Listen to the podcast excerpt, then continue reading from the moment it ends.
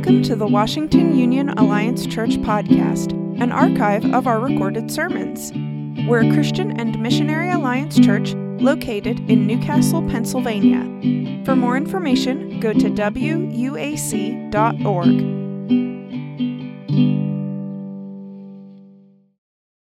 Amen. It was the spring of 2000, the year of 2000, and 40,000 college students gathered on the lawn of, uh, of, a, of a place in Memphis, Tennessee called the Passion Conference. Um, no bathroom breaks were scheduled, and uh, it had rained, and, and no bathroom breaks scheduled. 40,000 people funneling through porta potties and food tents. It had rained substantially the day before, and students funneled on damp grass, and wind blowed fiercely through that day. Um, John, the speaker, lost half of his notes on that day. It was very windy, and he lost all of his notes on that particular Sunday. Many of this, many people call this message the message that shaped a generation. One person notes at the time that they were in college and that this was a crucial building block that helped me see what it was worth to live for Jesus. A message that also talked about seashells. Many recall that day in the crowd when a man who could have been their father at that point, John Piper, see his picture up there, got up and he gave a sermon centered around one idea. One idea, and the idea was this don't waste your life. The opening line, he says this you don't know you don't have to know a lot of things for your life to make a lasting difference in this world. Don't waste your life. You don't have to know a lot of things for your life to make a lasting difference in this world. And he said, You don't have to be smart or good looking or come from a good family, he told them. You, you just have to know a few basic, glorious things majestic, unchanging, eternal things, and be gripped by them. And be willing to lay your life down for them.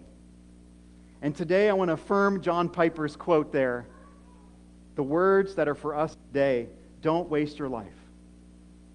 Why, you may ask that, is because there is a purpose to your life, and there's a plan that is far greater than you could ever ask or imagine. All of us want to make our lives count, whatever stage of life we're in. The greatest decision you could ever make right now is to accept Jesus Christ as your Lord and Savior and then set a course for you and your family at this very moment. The most important decision you ever make. And there's a man named Paul. He becomes a Christian later in life, in fact, and becomes this missionary force, becomes this Christian, and God gets a hold of his life. And after years of hard heartedness, and he says in Acts 20 24, he says, However, I consider my life worth nothing to me. My only aim is to finish the race and complete the task the Lord Jesus has given me the task of testifying to the good news of God's grace. We have one shot at this life. And all of us may not become Apostle Pauls. We may not become these missionaries like Apostle Paul was. But I see a lot of ordinary Western Pennsylvanians who can be missionaries in your families. I see people in workplaces able to influence others. I see students able to be forces for good in schools and friends right now. I look around the room today, I see people in pews and missionaries. Missionaries in Lawrence County. Missionaries to families. Maybe even full time. Maybe there is even some full time missionaries. I don't know. Full time missionaries, or maybe future pastors or ministry leaders, and that's fine, but we all know we can be missionaries right now. Dads and moms raising their kids to love and serve God as well. Author Megan Hill writes this in her book, Learning to Love the Local Church. She says this says that a pew that you're sitting in right now may be looking very ordinary for what it is. It's a pew. But whether your church has historically significant pews, custom seating, or metal folding chairs, your seat in church is more than it appears. It's more than the place you lay your Bible and collect your casserole dishes, right? It's more than the place where you regularly worship alongside maybe the 10 or 100 or 10,000 people of your local church. And if you belong to Christ, your seat is not just a seat in church, it's a seat in heaven. I love that. Within these pews are very ordinary folks, very ordinary people who together are able to form a community on mission for God in this world. And as Ken Hughes says this about this, from the onset, God's plan for reaching the world has been to create a people distinct from the world who would then minister to and then reach the world. God's plan has always been from the very beginning to choose a people that are set apart, to set apart for the sake of the world, a people chosen and set apart. And this is done through people. God designed it this way in this world. We, you see, we've been honing in, and what I'm praying for, earnestly, honestly, what I'm praying for in this series, we've been honing in on what it means to be the church, to be the church as a body, as a group of people uh, for Jesus on mission. And what we do and its purpose and function, and some of these answers to these questions, I hope that have been answered in, in some part uh, in this series as well. Because I believe, church, that healthy and growing and life sustaining churches, the communities that they're in, that the communities change that they're in them for those types of churches. Churches and communities such as ours right now, churches and communities that attend its values to love God, love their neighbors, and then also raise up the next generation are churches that God will bless. Um, so I hopefully that maybe the purpose or the existence or why go to church or why be a part of this some of that's been answered in this series. That's my prayer for you um, and for our church as well. And so some of these pillars that we've talked about overlap. And so uh, even as we go into today, that hopefully some of this will sort of overlap and make a little bit of sense to you as well. And so today we're talking about mission. Mission. And I just want to be right up front and honest about mission. And I want to speak directly to you sitting in these pews because we're a very ordinary, all of us are just ordinary folks in Western Pennsylvania. All of us, very ordinary, or students, or what have you, and you, you get the idea. Um, because it can feel, mission, when we say that, can feel very overwhelming. It can feel daunting, it can feel overwhelming.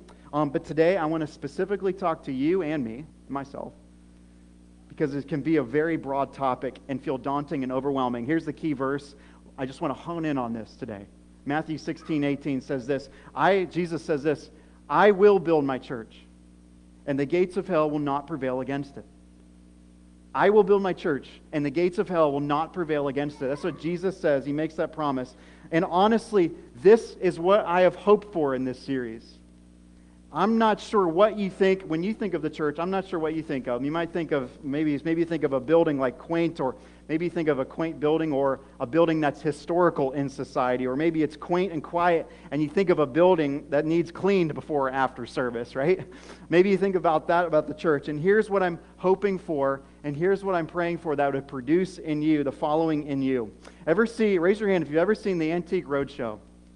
Raise your hand if you ever watched that show. Someone's got this blanket or clock upstairs in their closet or what have you upstairs and it's collecting dust and all of a sudden they bring it out and they um, it's collected like three layers of dust on it and they were going to get rid of it yet they bring about bring it out and there's this incredible treasure that's been found and it's like from the deep recesses of the closet and they bring it to this antique roadshow well they bring it out and it gets valued and they're blown away with excitement because they had no clue it was that valuable no clue it was that valuable. And there's a new affection that arises because of this gift, so to speak. And that's my prayer in this series that when Jesus says, I will build my church and the gates of hell will not over, overcome it, death will not stop Jesus' church. And if death will not stop the church, nothing will stop Christ's church.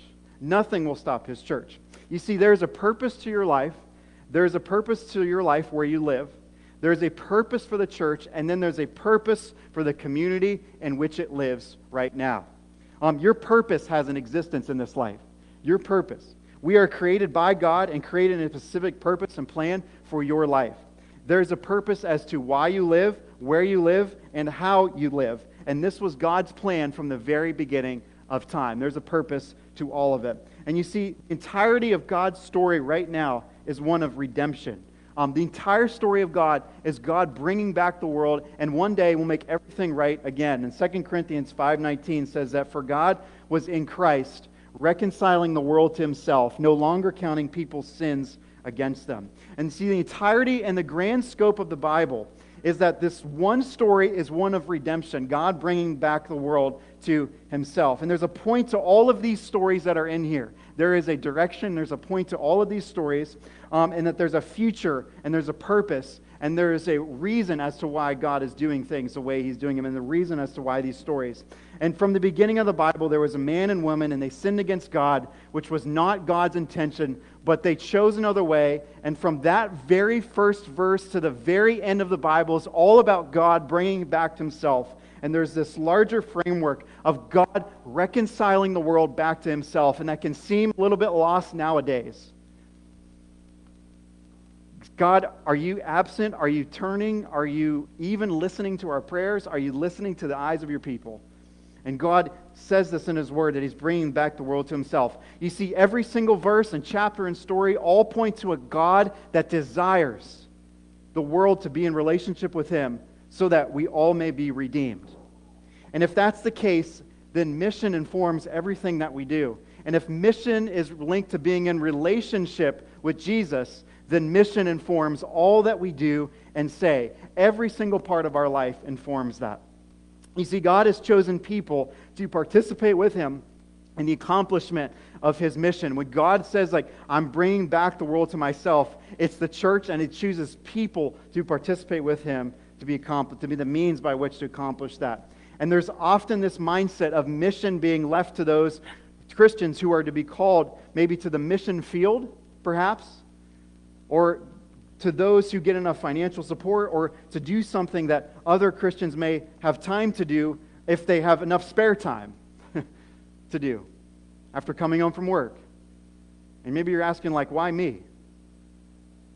Like, why me? What is this about the rest of my life? What about Western Pennsylvania? What does mission look like in Lawrence County? I mean, maybe you work an overnight shift, or maybe you stay at home all day, or maybe you work at a job and you don't want to, you know, you maybe work at a job you just don't want to be at and you're asking the question, what if I just don't feel like it? Maybe you're like, man, this sounds exhausting. How could I ever measure up to this? How could I ever do this? You see, God wouldn't call his church to a task that he think wouldn't be accomplished. You see, he called a very ordinary group of people to this very ordinary ragtag group of people called disciples. And some of these guys, in the eyes of the world, would have not gotten along or wouldn't have been on the same side of the street together, in fact. Fishermen and tax collectors, a thief and a zealot. God calling very ordinary ragtag people, run of the mill people, and saying, Come on, learn from me. Come follow me. Learn from me. And he knew he wasn't going to be around forever. And he knew he had to bring them along with them. You see, the church is designed to be very ordinary. We've got stay at home moms, we've got post office workers, we've got custodians, we've got maintenance folks, we've got healthcare workers, we've got truck drivers, retirees, we've got students, we've got day laborers. All of it is exactly the way God intended it to be. God knows us about mission that you don't have to be a full time, dedicated missionary, so to speak to experience God in his mission or go on a missions trip. And God designed us to be where we're in service to him. You can do missions right where we are. So we at this church value this book, the preaching and teaching of the scriptures, and we value it faithfully. I pray that you, if you don't have a home church, find one that preaches and teaches the scriptures faithfully. Um, and it's on the this Matthew chapter 4. It's on the screen behind me on page 683, the Bible in front of you if you would like to follow along in a hard copy. 683, Matthew 4, uh, 18 to 22. It says this, verse, starting in verse 18. As Jesus was walking beside the Sea of Galilee, he saw two brothers, Simon, called Peter, and his brother Andrew. They were casting a net into the lake, for they were fishermen. Notice they're doing what they are doing in their occupation, in their line of work. And Jesus says, Come, what? Follow me. Jesus said, and I will what? Send you out to fish for people. And at once they left their nets and what? Followed him. And going on from there, he saw two other brothers, James, son of Zebedee, and his brother John, and they were in a boat with their father Zebedee, preparing their nets. And Jesus called them, and immediately they left their boat and their father and what? Followed him. The result of following me, Jesus is like, okay, come follow me. The result of following me is that you're going to find people. Very ordinary people without formal, formal training, but Jesus is like, I'm going to train them. And he does this for three years, and they learn from him. And in those days, Jesus was, in those days, if you were uh, Jewish, Jesus was very highly respected as a rabbi. He was a teacher and very highly respected. And this would be like an in study residence to influence each other. And the promise to this group of disciples is that literally the imperative and the result of following, Jesus says, I will turn you into fishermen who catch for people. Notice says that Jesus says fishers of people. He gets very direct and very personal with their line of work. And in that text, the word follow is the present tense imperative. It says, live a life following me. Live a life following me. And notice as soon as they hear Jesus' word, they obey it and they leave their boat and their families. And this would have been very difficult for them to do. Yet the power of Jesus' word is that when they come to hear it, Sunday and Sunday and whenever else, is that when we come and hear Jesus' word Sunday and Sunday and wherever else, that we'll have the willpower to leave what we should and follow what we ought. Can I say that again? That yet the power of Jesus' word is that when we hear it Sunday and Sunday and Sunday and whenever else we hear it, that we'll have the willpower to leave what we should and follow what we ought to. This is a natural rhythm of the Christian follower, the Christian life. Come and be this kind of paraphrase. Come and be my lifetime student, and I will make you catching with people. And I'll make you catching with people. There's always movement to the mission about that. The natural progression is that worship and following and being set apart are all of God's plan for being the disciple. And the, this progression is that as we continue to submit ourselves to Jesus and commit to follow His Spirit and to be in relationship with God, there's a natural progression to find people. This is all God's design for the church and God's heart for the world and for you and for me. In Luke 19:10, Jesus says, "For the Son of Man came to what? Seek and save the lost." 1 Peter 3:9, "The Lord is not slow in keeping his promise, as some understand slowness, but he is patient with you, not wanting anyone to perish, but who's that word there? Everyone to come to repentance." And for God, John 3:17, for God did not send his son into the world to condemn the world, but to what's the word? Save the world through him. You see, he chooses you to accomplish that plan. And you may be thinking, Mo, the task is too daunting or simply can't be done given your time schedule or things to do or various roles or occupations. Or maybe this just seems downright hard or daunting. Or maybe you're discouraged and disappointed with the way things have gone and you followed and you've been fishing and everything's felt like a failure or strange to you. So if you're discouraged today, discouraged, remember the price that was paid for your sins. Go back. Go back to the cross. If you're discouraged, remember the price that was paid for your sins. The scriptures say that you were bought with a price. Bought with a price. Go back to the cross. Go back to the point of the joy of what it felt like to me truly being saved. To know that your sins are completely forgiven under the cross. And God has completely canceled the debt, and that you're a son or daughter of the king. Go back to that. And if you're here today and if you've been following Jesus, go back to the cross of having the joy of Jesus completely canceling the debt, the, the, completely canceling that, all the sins wiped out, past, present, and future in your life. Go back to that joy. And that you'll be with him for eternity. There's joy in that. Amen? Go back to the cross and says this if, if you're like, man, if mission is hard, if you're like, this is hard, remember that that cost Jesus his life. Remember that it cost him his life. And what Jesus came to do literally cost him his life. Mission is often costly. But is it worth it? It's worth it. One of the crucial aspects about mission and what we think about mission is that we have to keep the cross central to our mission. It's because anti, very antithetical to the mission is Satan, and to spiritual progress is Satan, is our enemy.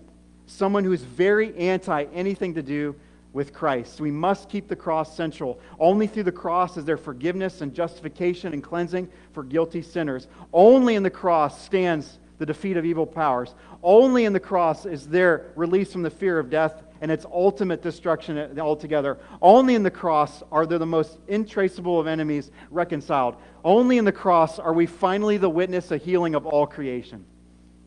So if you're discouraged or frustrated, remember the primary analogy Jesus uses is to catch people, is to fish, right? So I'm not necessarily a fisherman, okay? And I don't claim to be. I am not that. Um, I'm not an avid fisherman, but I do enjoy it, enjoy it on occasion. I'm not an expert. I don't claim to be one, but I do know one of the primary things to being a fisherman is being patient. Can anyone agree or disagree to that? Okay, okay, we agree. Sometimes the fish bite, sometimes they don't. But there's a balance to being a fisherman. I see some heads nodding, so I think I'm, I think I'm going with, I think I'm getting this right. Um, there's sometimes a balance to being a fisherman. It requires, church, a lot of patience and perseverance. Does it not? Okay. Require a lot of patience perseverance. There's a lot of persistence marked with perseverance when it comes to being a fisherman. When you go out and you don't catch a fish, I've rarely known a fisherman that will not go out the next time you're still, it's, there's a, just a joy of being out there, even if you don't catch one. The joy of simply being a fisherman is enough to just simply being persistent. So, does joy mark your life? Does it mark your Christian life? And Jesus says this is not easy. He says the mission is costly, but it's vital and it flows out of a life with God that's marked by joy. In John 15 11, it says that these things I've spoken to you that my what? Joy may be in you, and that your what? Your joy may be full. Romans 15, 13. May the God of hope, God is a God of hope, fill you with all joy and peace and believing. You know, God wants to fill you with peace and joy and believing so that in the power of the Holy Spirit you may abound in hope. It's even the most basic know part of God is that when the Holy Spirit indwells your life, the result is joy. Does joy mark your life? My life. There's a simple invitation to this mission. It's just that Jesus, and when he calls these first followers to follow him, there's a very simple invitation. Notice that the words are come, kind of come and see. Very simple invitation that led those disciples and leads us to a very fuller picture with the life with Christ that we now have with him. Very simply, this. You see, never underestimate the power of friendship and kindness in a very simple invitation. Never underestimate that. I know for me, there's a few people in my life who've really shaped my journey along the way. And to be honest, I grew up in church, and we've all got baggage. And this guy named Ed Mangum, I remember, grabbed me by the arm, and he discipled me. And literally, it was just an invitation. He just put his arm around me. And I know you, maybe you've got some of those people in your life that have done that for you.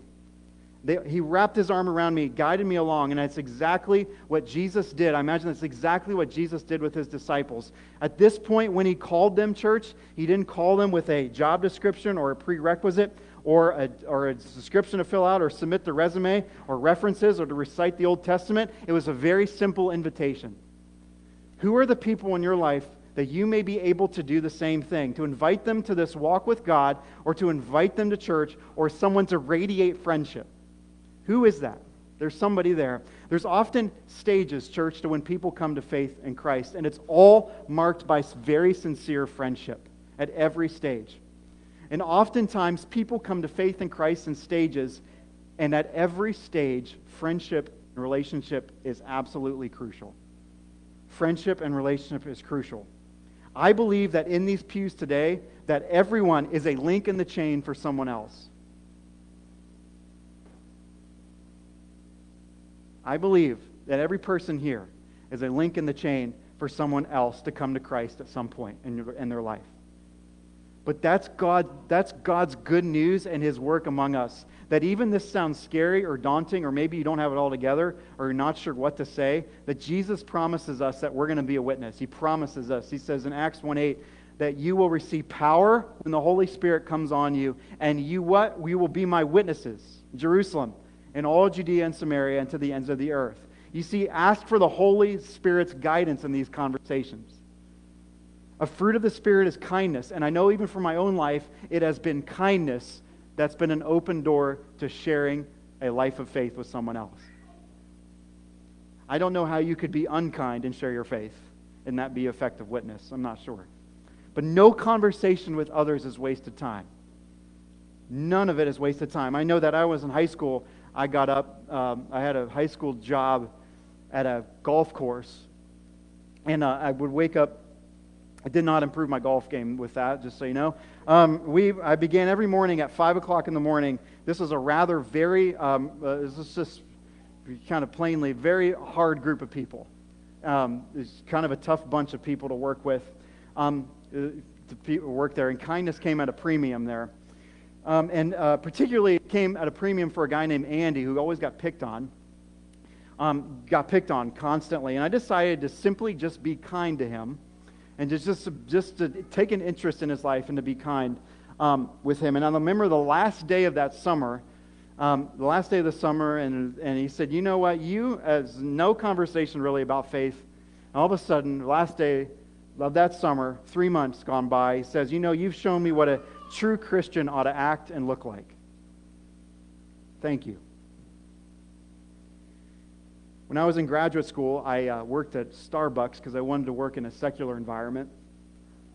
Uh, so I worked there, and I befriended a guy named Steve. He was a Jehovah's Witness.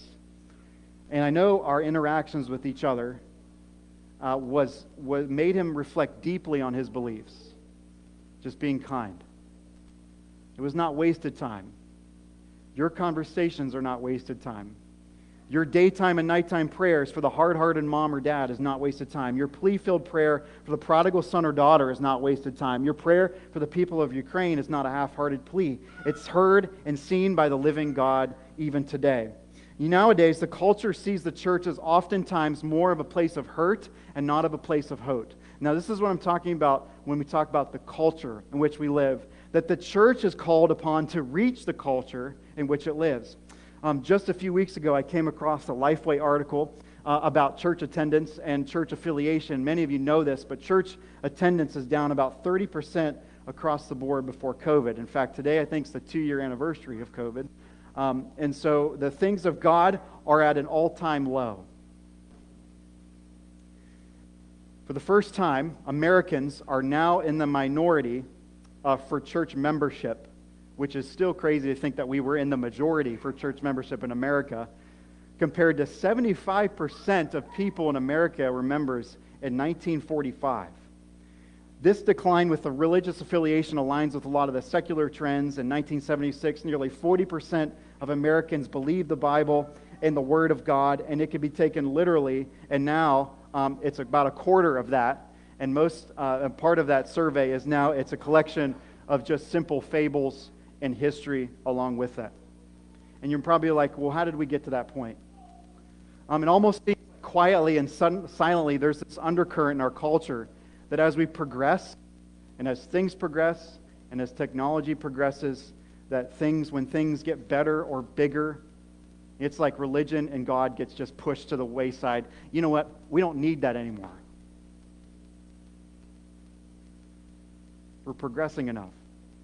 Technology is better, science is better, health is better. Yet, in a time when all this is happening, Jesus says this I will build my church. I will build my church, and the gates of hell will not prevail against it. I will never leave you nor forsake you. I will be your God, and you'll be my people. You will be my witnesses in Jerusalem and Judea and Samaria and to the ends of the earth. And you will be my witnesses in Union Township and New Castle and Lawrence County. You will be my witnesses to the ends of the earth. Amen? And the Antique Roadshow, thinking about this. For that joy and that treasure to come out again, how much more could our affections be stirred for the greatest gift ever received? Jesus. You see, if I'm willing to say that everyone, I think everyone wants their life to count, which is why it's incredible to be part of Christ's church and Christ's mission. How much more right? When we bring out that antique roadshow item, I've never been a part of that, I've never had something worth that much. But how much more could our affections be stirred for the greatest gift ever received, and that's Jesus? Just like when we take out that old antique from years and years of dust, wow, how much more could our joy? You see, in Christ Church, everyone's got a part to play. When the church sets fire and the Holy Spirit sets ablaze the church, the gifts of the body are edified. When worship happens, God's glory is revealed. When we're a church set apart, we reveal to the culture around us what it means to be a living and active part of the vibrant kingdom of God, which everyone has a part to play and everyone has a role. You see, we are salt and light. We are the hope of the world. We are people who bring forth good news of peace. We are living stones, a royal priesthood, a holy nation, God's possession. So, participating in God's mission, if you want to start anywhere, for God to do this, for God to reconcile, to bring back the world to Himself, then participating is, is asking this question, very basic question Who is my neighbor, and how can I show forth kindness to them? Who is my neighbor, and how can I show forth kindness? You see, this is broader than simply the person next door, although it could be a person next door, but my, your neighbor could look like anybody who's around you. Who is, who is the person very clearly in your circles, in my circles, who keeps showing up? And I know for certain God keeps nudging, and I know for certain God keeps tacking, tapping me on the shoulder for the sake of mission. And who is that person? As a church, it's my heart. It's my, it's, we've, we've said this as my heart and our goal this year. We said this.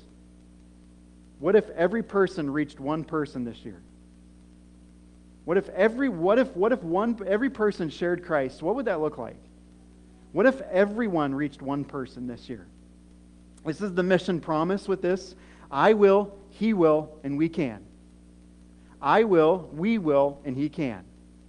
He says, I will make you fishers of men. I will build my church. I will, I will, you will be my witnesses. And he will do this, and he will empower us to make disciples. You see, we are the church. He says, On this rock I will build my church, and the gates of hell will not stand against it. So, will you go fishing? Will you join God in seeing, uh, the, seeing our community through his eyes? And I believe he's saying to this church, You're it. I don't have a plan B. The church is the plan A. I don't have a plan B. And you're it, Washington Union. I believe that you're it on this little church on the west end of New Castle, Pennsylvania. He's like, You're it. You will. He will. And we can. You are the light of the world, and you are this. And now he's asking us to believe it and to go forth.